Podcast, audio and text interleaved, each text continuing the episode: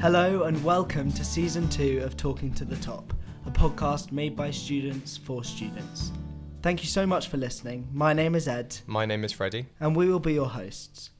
Throughout these episodes, we will give you an insight into the lives and minds of incredibly successful people in their respective fields, allowing you to learn more about the world that lies ahead of us all, and most importantly, how our brilliant guests got to where they are today. So sit back, relax, and join us as we dive deep into the stories of these amazing individuals, uncovering the secrets to their success and exploring the many twists and turns of their careers. We wanted to kick off the new season with a bang, and I think it's safe to say that our guest today does just that. He's probably best known for his role on the hit BBC series Dragon's Den, but you may know him as the chairman of retail giant Ryman. Theo Paphitis is not only an incredible entrepreneur, but an individual with an inspiring story to tell. Ed and I found this conversation eye opening, so we hope you enjoy it as much as we did. Well, thank you so much for coming on the podcast, Theo. It's amazing to have you. Such a privilege. It's a pleasure, chaps. So, to get started, I think it's always useful if we take it right back to the beginning. So, what would you say is the most important piece of early context about your life that shaped who you are now and the career you went on to follow? Oh my God. I suppose uh, it's going to be interesting. This I, I'm, I sense from the conversation I'm hearing in the background that you've got a teacher there as well. Uh, who have you got? He's Mr. Crawford, so he helps out with our editing very kindly. Right. Well, Mr. Crawford, I'm sure you can hear me as well. Um, school was an interesting place. Uh, it was, I don't know, it's a pretty shit. I think is the is the, um, is the words I'm going to use. 150,000 years ago, which I'm sure that's not the case, and Mr. Crawford is really tuned in, and all the rest of the teachers are tuned into this. Um, 150,000 years ago, when everything was in black and white and covered in smog, and you went to school, there was no such thing as dyslexia. All there was was bright kids and thick kids. And in the middle, there were some average kids. Sadly for me, I sat very firmly in the thick kids column. Not because I was thick. And anybody with half an ounce of brain at the school would have realized if I was thick, my group or my friendship group would not have been the bright kids. So my whole friendship group was the bright kids because I could converse with them, had loads of things in common with them. But when it got to the classroom, I was rubbish. Mm. So I'd go from an extreme where there were my, uh, we were all equals and, you know, we were peers. But if we were in a classroom, they could do things I couldn't get anywhere near. So I got shoved year after year down and down and down to, and that wasn't because, by the way, that wasn't because of effort. My effort was, I would say, twice as much as the other kids. Mm. You had to do that to be able to. Honestly, I'd put twice as much effort not to even be average. Mm. So that's how difficult it was. And as you got a bit older, you really learn, you adapt. Kids are quite resilient and you're you're evolving in your mind, your brain's evolving, you're bright, you know, you can hold a conversation, you could uh, ask questions, you could be incredibly logical about everything. But come to reading, writing, and absorbing information that's been told to you by the by the teacher. I mean, honestly, teacher could write things on the board, they could read it out, I could copy it into my textbook, it still hasn't gone in. And then the spelling was just a shocker, absolute shocker. And then the speed of reading was excruciatingly slow. And actually quite copying something from the board. You know, would, people would do paragraphs at the time. It took me to do a line. So you go through yourself questioning your own sanity at times. And I think the thing that kept me going is that my peer group were happy to leave that alone and, and not use that against me. And so I still had my friendship group that sat in different forms. We weren't in the same classes anymore, but we still did everything outside school together, had the same interests. I could compete in all the things that were verbally challenging things or sports things or interests. but I just couldn't cope with that classroom environment. And I didn't know what it was. At one stage, I practically accepted that maybe I was thick. But things changed. Things changed later on in school, which was for the better. But quite honestly, I spent the early part of my school career just looking for solutions, looking for workarounds, finding another way of getting from A to B and from B to C that didn't involve doing it the way everyone else was being taught.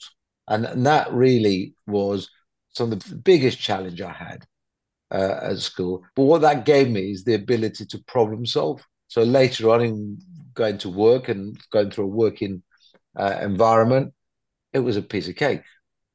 I could problem solve much, much quicker than other people. I could see the angles, I could see the opportunities because I spent so much of my life looking for them and focusing. And I knew the minute I sat on that chair, I had to do things, I had to find things, I had to find another way. And I, I class it as my superpower. I still class it as my superpower. And that came from that moment in school.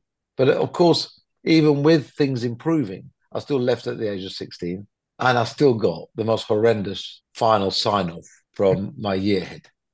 She signed it off something like Theo is a pleasant and well liked young man with many qualities, but unfortunately, there's no qualifications in this.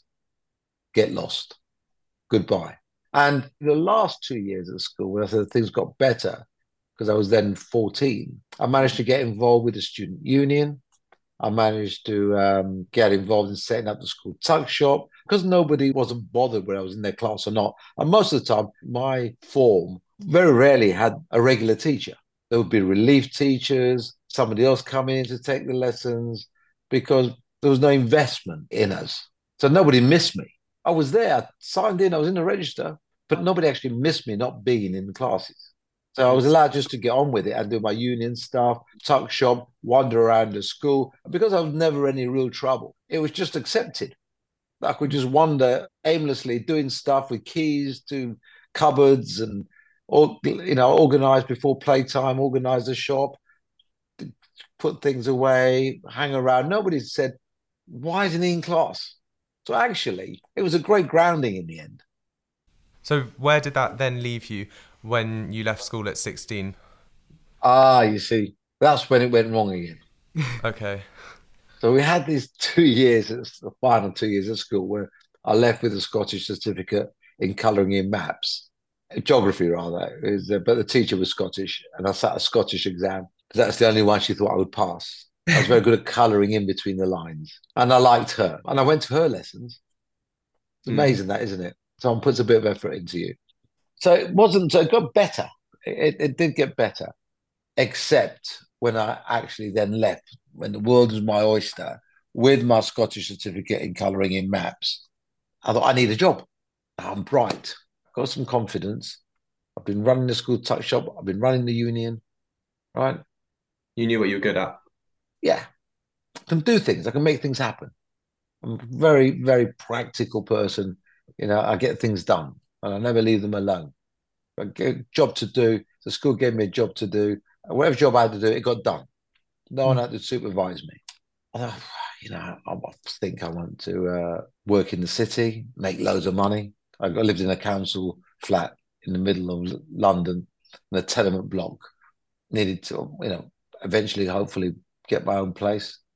In those days, you either phoned or you send a stamped addressed envelope to a mm. company. They sent you back an application form in the stamped addressed envelope. You filled it in, you sent it back to them, and then you waited to hear whether you've got an interview or not. Not exactly a quick process. I must have sent a hundred of these, and there's no career guidance. I probably got less than 10 responses. And of those 10 responses, probably got three interviews, of which I didn't get any. So now I'd left school, I'm at home waiting for postage to turn up. That was a highlight of my day. And when the envelope came back, you're like, your heart's pumping. Don't know if it's good news, bad news, the job in it, in the end, I discovered you can go to this place. It's called employment agencies, and there was they had offices. And I, I went through the newspaper, looked at the newspaper in the job section, found this job employment agency in the city, and I went there, and uh, I borrowed my brother's suit that was far too big for me, and I sat there all day while they made phone calls to send me out for interviews. So now we're a little bit more instant, which is good. And eventually, uh, I got a job as um, assistant to the tea stirrer and filing clerk in a Lloyd's of London brokerage, insurance brokerage. Quite honestly, I would have taken any job by now. I'd now lost all confidence. I now believed I was thick and I was destined to never be employable. Anyway, so I was really pleased I got the job. Took the job. I didn't work out at the time. The only reason I got the job was because the government were giving companies a subsidy. If if they took on a school leaver, the government paid their wages for the first year, one thousand two hundred pounds a year, hundred pound a month. After taxes, you were left with eighty quid. Anyway, I loved it. Absolutely loved it. I was incredibly popular. But when the year finished, they took me to one side and said, "Look, we don't know how we're going to live without you, but we're going to try." And um, we parted company because whilst I made great tea, I was entertaining. I got on well with everybody. I had a great work ethic. They couldn't find a bloody file anywhere. because who employs a dyslexic to be a filing clerk? so, so I think on the basis that that was the main part of my job, I didn't progress there. But it was my very first job. It was a learning curve and it was good for me because it allowed me to mature and understand and start making a network of people I know touching upon some of the stuff you were talking about there with the key qualities that you had that you kind of brought to the table. I listened to an interview you did with the Oxford Union recently, and you said that the key character traits you feel make you successful are your passion, attention to detail, and rejection of the status quo. Where do you feel you got those character traits from? Um, listen, you can grow up in life and things don't go your way. You can grow up in life with a chip on your shoulder, in fact, two chips on each shoulder, and you can start being bitter about it. I think my passion and desire was naturally built in by my requirement to be accepted as part and parcel of my own peer set, my own friendship group. And I could have just laid down and accepted that that was it, make a new group of friends, most of which probably end up in prison anyway, because they didn't go to school a lot. At least I went, it just didn't go to the classes. But my desire to have my own dignity, I think more than anything else at the time, and to prove not just to other people, to myself, I was every bit as good as everyone else. Yeah. And yes, I came from a difficult background, but that shouldn't really matter because as far as my requirement to buy the right clothes, keep with my peer group, again, I dealt with that by getting a job. Working, I used to have three jobs as a, as a kid in those days um, I could make enough money to buy the latest shirt, latest pair of trousers, because my parents couldn't afford that. But they'd support me in me going to work and let me keep the money. So I had a good work ethic. That was never an issue. And I always loved to learn. I mean, even today, I like to learn. Um, so there's a lot of that built into you, and some you're molded in your circumstances. But once you go down that route, I don't think there's ever ever any turning back. Whenever I do something, it's with passion, with desire, and with finish in mind and success. I know you touched on just then talking about your parents. Are there any other influential people on your journey to getting to where you are right now? You know, I was going to say that's a hard question, but it's actually not. It's an easy question. You learn from everybody, everybody you meet, every experience, good and bad you learn on the way. It's very rarely it's one person, one no one thing in life. It's never a silver bullet. Don't look for a silver bullet silver bullets don't exist. It's always loads of little things, and they all come together to make things happen. It's never one thing. So if I see a problem, I never assume the solution is one thing. Mm. If I've got to solve a problem, I'll start from the basis. There'll be a lot of things. Don't sit there thinking, oh, I've just got to find the silver bullet, that's the solution to this. Very rarely one thing. There's lots of moving parts. And life's about lots of moving parts. Lots of people you meet on the way. And you don't even realize that those people influence you. So much later on in life, the lessons that you learn from talking to them, dealing with them, spending time with them. So it's never one thing. it sounds like your 16 year old self, that was quite a turbulent time for you, you know, leaving school. Now you know what you know. If you could go back and sit in front of him right now, what would you tell him? Don't worry, it'll be all right. And I did worry. I applied to join the police. I failed the exam. Wasn't bright enough. I applied to join BT as a telephone engineer. I failed the exam. Wasn't bright enough. Was I really not bright enough? I just couldn't sit and do the exam. Now, one thing I did forget to tell you is I was exceptionally good at maths at school. Mm-hmm. During those last two years, I moved from the bottom set of maths to the top set of maths, even though I was in the bottom set of everything else. And that happened because a particular teacher realized that this is a bright lad. He's got some issues somewhere down the line and took me to one side, spent some time with me, whilst he was not trained or understood anything to do with dyslexia. Realized that I was in the wrong class for maths, number one. And actually, I'm capable of a lot more than is expected of me in those classes. It just goes to show how influential certain people can be to you. Mr. Priddle, that was his name. He was head of house. Um, and he, he, he was one of those people that came in to take a class because we didn't have a teacher. So he was head of house and just came in to cover. His specialist subject was uh, engineering. And I think he was doing, I forgot what class, have been English.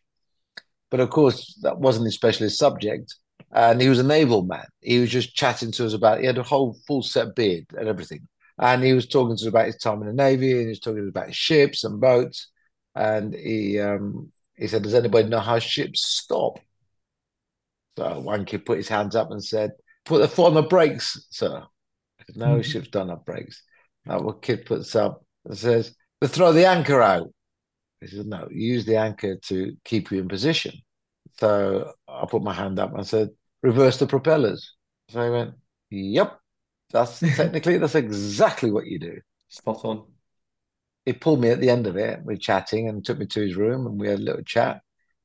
And he was looking at my paperwork and everything else. And then re- and it was great. He said, right, I'm going to come back to you in a few days' time, but I suggest you move some classes. And he was very instrumental in moving me to the top of maths and allowing me to follow my entrepreneurial bits yeah. and, and make stuff in in the. Uh, he was my sponsor. He trusted me, so he would give me jobs to do, things to get done, which saw me through school. And I still did maths, and I still did geography, still did a little bit of English, but that was a bit of a pain, and uh, all the other things I was doing. I was going to say that you're arguably best known amongst a lot of our listeners for having been on Dragon's Den. How did that come about, and what did you take away from having done it? Well, it came about very simply because the BBC asked me. Right. Um, I did a program when I was chairman of Millwall Football Club. I did a program. Uh, they approached Millwall for them to do a, a back to the floor. It was a program where you take the boss and you put him doing remedial jobs and see how they yeah. cope. And uh, that was around at the time. They asked if I would do it, and was, our PR people at the club said, "Yeah, sounds good. Good publicity for the club." And I did that, and it went well. And when I retired from football, this program Dragons Den aired once, and they were recasting it because it was a pilot. And they came and saw me and um, asked me if I would do it. Simple as that. And when those people walk in the room, are there any key traits that you're looking for when they're presenting their pictures? Uh, yeah, I think I've learned that early doors. I made some big mistakes in investing in in businesses and people on Dragon's Den. But as time went on, I got it down to a fine art. I was very mm-hmm. pleased. And it all starts with doesn't matter how good your proposition is. If I don't like you, or I don't think you're going to be a good partner, I don't think you're going to be work. You're going to work hard, mm-hmm. or you're mm-hmm. going to be able to deliver this. Doesn't matter how good it is. I'm not going to invest. I would rather invest in an average business with a really good person than a good business idea with a poor person. And that worked for me from then onwards. So it doesn't matter what you had. If I just think one, I didn't want to work with you, or I didn't think you could deliver, doesn't matter how good your idea is. And what are those attributes and qualities that you think does make a good entrepreneur? Um, listen, an entrepreneur is many things. Sometimes he has to be the chief bottle washer. He has to be the accountant. He has to be the marketing director. He has to be the, the sales director. He'll be the stock taker. You've got to be the delivery boy. You name it. And I start with you have to have a passion for what you do because there's going to be some very difficult days. Unless you've got passion, you're going to give up. The 2nd mm-hmm. thing is you've got to make sure you do your homework. If you're going to compete with somebody, you better be as well equipped as that person, as a guy you're competing, the guy or girl you're competing against. And in fact, you better be better equipped. Why would you want to? I mean, who the hell wants to go into a straight fight with somebody with a 50 50 chance? You've got to be mad, yeah. haven't you? You've got to be mad. Start the cards in your favor, get an advantage, and you've got a better chance. Doesn't mean you're going to win. Statistically, you're going to win more than you're going to lose. Yeah. Yeah. And you mentioned passion just now. And a lot of the time, businesses talk about their whys or the motives behind what they do. So, what would you say your why is, and how has that changed? Well, when I originally started working, I, I just needed to make money. I just wanted to make money. I wanted to live the life I'd seen on television. I've seen other people live, get out of the council flat, maybe own your own home, have a garden, maybe get married, have maybe have children. Very simple stuff, really. I didn't have massive dreams of yachts and planes. It was simple dreams. They're achievable. They weren't unachievable. There were still dreams because nobody in my family had any of that. So there were still dreams, but they weren't unachievable dreams. So we started from there. And of course, then you get to the stage where one day you realize you don't have to get out of bed because you've got enough money. So what do you do? Do you stay in bed? But if you're doing something you're passionate about, you bounce out of bed and the money becomes a byproduct. It's a mm-hmm. scorecard. You know, you do your uh, your accounts at the end of the year.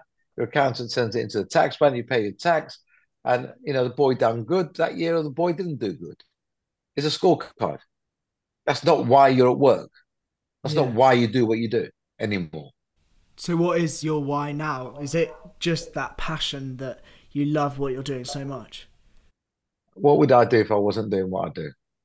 I'll probably get some form of mischief. I, I, want to do what I do. I get up in the morning. I've got. I'm very lucky. I've got such a wide variety of interests, both in business and in pleasure, um, and I often mix them together. By the way, football yeah. was a passion. You know, fantasy football. Have your own football team. Brilliant. You get bored with that. Um, you know, I'm I'm involved in sports businesses still. I'm involved in finance business. I'm involved in shopkeeping, which I love. You know, lots of marketing, lots of different businesses I'm I'm involved in. Um, there's mm. charities. I'm a chancellor of a university I work with, so I look forward to that. I've got various charities that I support. I've got my own charity I support. I do media interviews. I keep myself very, very busy. Yeah. How do you try and uh, manage that time with your hobbies and also your mental health, which I know is uh, a big conversation at the moment? I manage it on the basis I can, and I manage it on the basis that I'm very lucky. If you could do all the things that you like doing all all day long, every day, you'd manage it, wouldn't you? Mental health is a very important subject, and mm-hmm. again, it's one of those subjects that wasn't, you know, wasn't given much uh, credence in my day with some very disparaging words being used to describe neuro neurodiversity in mm. any form, uh, and it is important, but it's it's a societal thing. It's very important, and we're not all wired the same. Mm. That's a fact. We shouldn't all be expected to have the same output, yeah. the same delivery. I think we should all be expected to put the same effort, though. Also, society kind of thrives better because we are neurodivergent and we have you know different people if everyone was the same then the world would be pretty boring oh tell me about it i mean if it was all me i'd be kill each other but um, so it is an important subject and i think we've got to be i, I think there's that fine balance I, am here at work we, we recognize uh, mental diversity and, and, and that's important and we recognize it and we recognize that we're all very different and we all give something different. But you've got to start from the basis that no one person is an island. Um, and my era was you shut the and you get on with it, right? doesn't matter. Now that works for some people, by the way, but it doesn't work for everybody. And of course, what do you do then? Do you do do you cast all those other people to one side and not take into account their needs and their different needs? It's a very, very it's a not a conversation we can have now because it, it's quite touching. It's um, affected people close to me and people I know and family over the years. So I'm I'll get onto my soapbox about it. But all I ask from anybody is effort. And if they can do the effort and the passion, then I certainly don't expect the same output from everybody. Mm-hmm. Um, and there's a role for everybody because we're all different. We're all different cogs, different size, do different things. And you just got to find your you've got to find your role and own it. You, you do, and I think that's important. So, and, I, and certainly not sit there punishing yourself mm. because you're not as good as that him, or not as good as her, or you're not strong-willed as him or her. We're different. Everyone's got to find their place, and contentment is a wonderful thing. You have spoken before a little bit about mistakes. What would you consider to be the most valuable mistake you've made? Again, there isn't one. These are, these are, these are binary questions. Mm-hmm. There's no, there isn't binary answers to life. Mm. Even from life to death, there's a great big sphere, a spectrum of different levels of consciousness. You know, there isn't one thing. Every experience you have good and bad, leaves a scar and leaves a message. And I talk about, we're just recruiting a senior role at the moment. And I was giving our HR director, I was giving her the brief.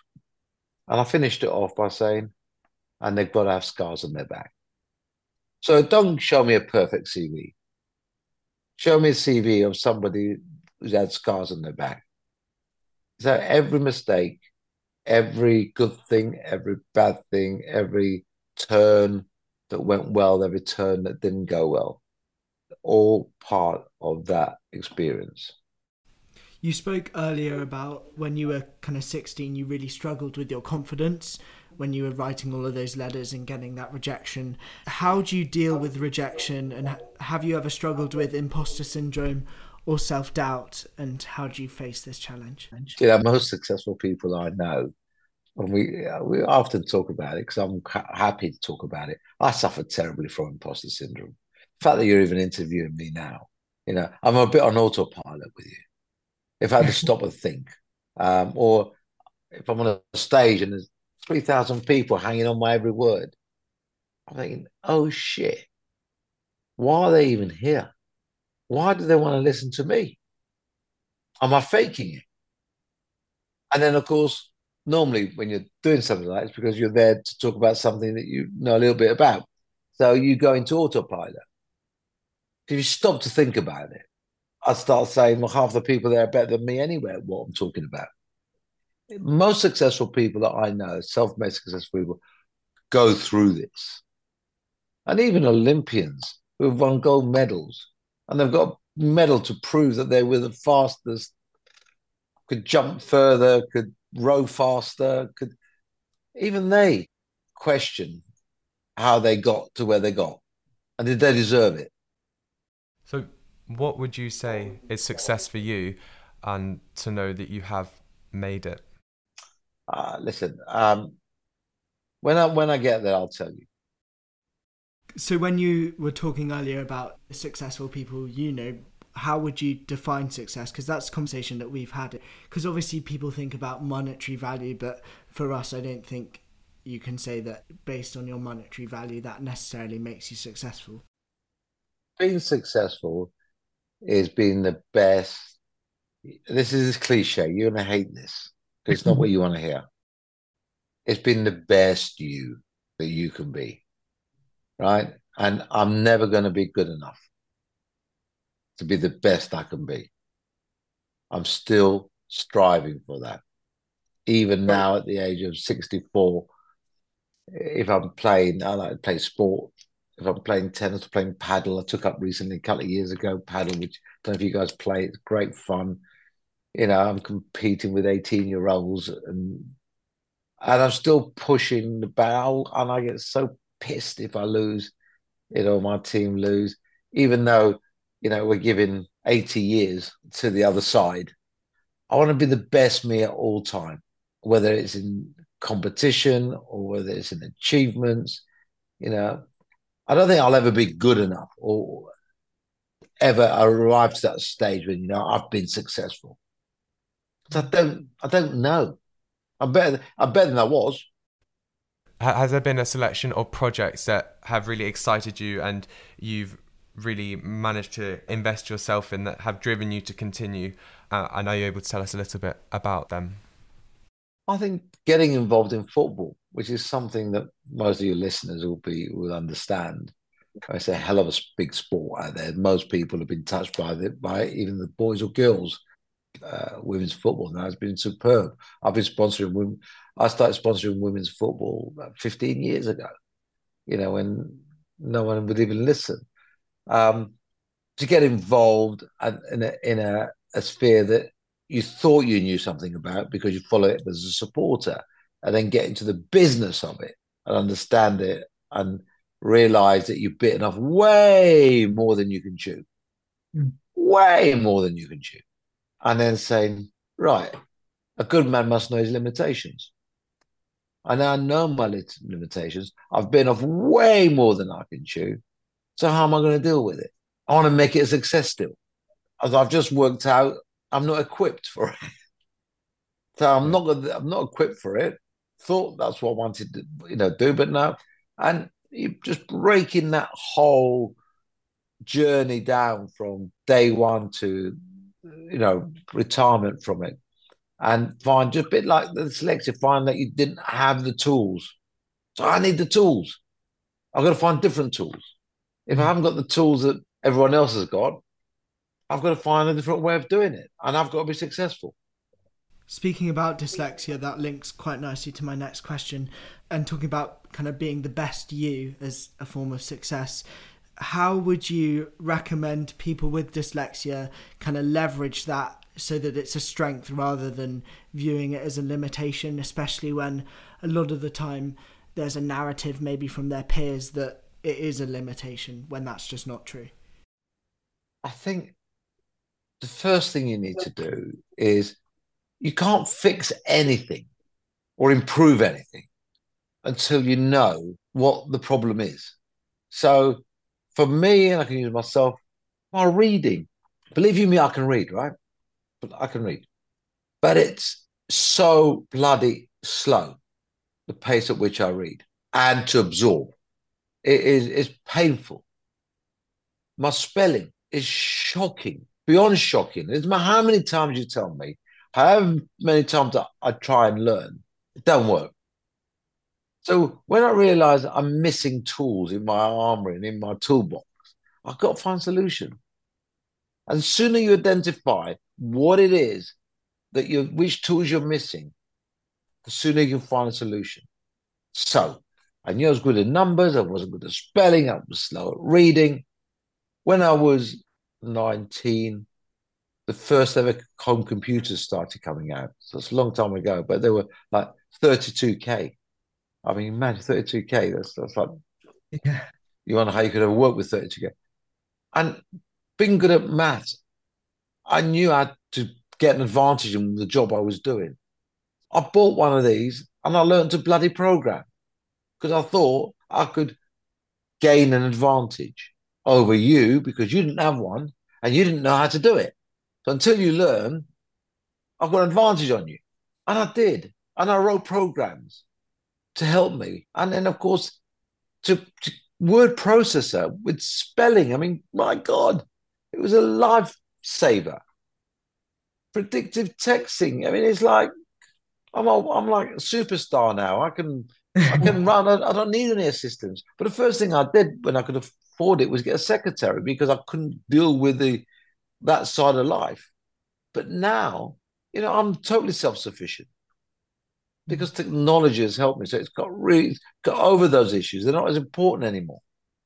Mm. So what I'm going to say is look at the tools that you have got in your toolbox and find a way around fulfilling the requirement for those tools. You'll also find there's various things in your toolbox that are stronger and better than other people's. It's just as important to identify that, those tools as well. So if you identify the needs, fulfill those needs, identify the strengths, exaggerate those, already you've got an advantage. Mm. And obviously, at the moment, with a world in which online shopping is increasing hugely and people's just general internet engagement is expanding. How has that affected your retail group, uh, specifically with all of your high street stores?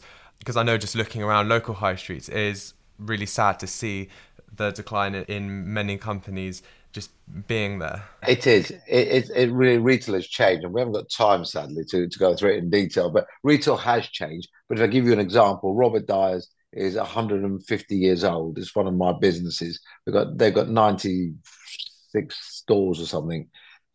Now, when I bought it 10 years ago, it didn't have a, an internet site, right? Now, 50% of his business comes online, 50% comes from stores. And most of the stuff we sell online, we haven't got in store because stores have walls.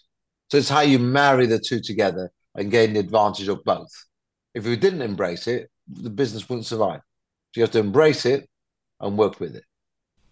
And sadly, we're going to have to start to wrap up. But just looking back to your time in Dragon's Den, when those entrepreneurs come in and they face challenges and setbacks in their journey, what advice would you give to them? If people have setbacks in their journey, mm. and how, how to do, how, as in how would you how do you keep pushing on? Because I think sometimes people can get used to it. It's going to happen again. Mm. get used to it. If you're an entrepreneur, you're going to have setbacks every single day. It's what happens. Uh, but I think sometimes people can, when you get a setback, obviously some people are very lucky in that they're able to just power on through that and keep going. But some people really do struggle with criticism. I mean, you might struggle, and that's fine. And I, and there's areas in which I struggle. Uh, we'll go back to what we said. I know I struggle in those areas. Well, I just got to deal with it. You got to get on with mm-hmm. it. Just find the solution. And if you can't find the solution, you are in the wrong job. It's always been the best you and not being pigeonholed in any way. However you are as an individual, we're all different. And all I say, as always, I say to people, as long as you put the effort in and be the best you, that's all that you can ever do. And the levels of success are all relevant. They're all relevant to the individual and understanding all the stuff that we spoke about earlier, your toolbox, and what you need to work on and what you need supplement on to be supplemented. These are key, not identifying the strengths and the weaknesses, of yourself and understanding them. There's a difference between understanding them and accepting them. You can understand them, but not accept that they're going to hold you back. Well, I think that's a nice place to leave it. But thank you so much for coming on the podcast. We've loved having you on. It's been an absolute pleasure. Yeah, it's it's been incredible. Thank you. You are welcome, guys. I wish you all the best with it. Thank you so much for listening to this episode of Talking to the Top. Talking to the Top is hosted and produced by myself, Edward Brooke, and co hosted and edited by Freddie Feynman. It was also edited by James Crawford, and the music was created by Daniel Marks.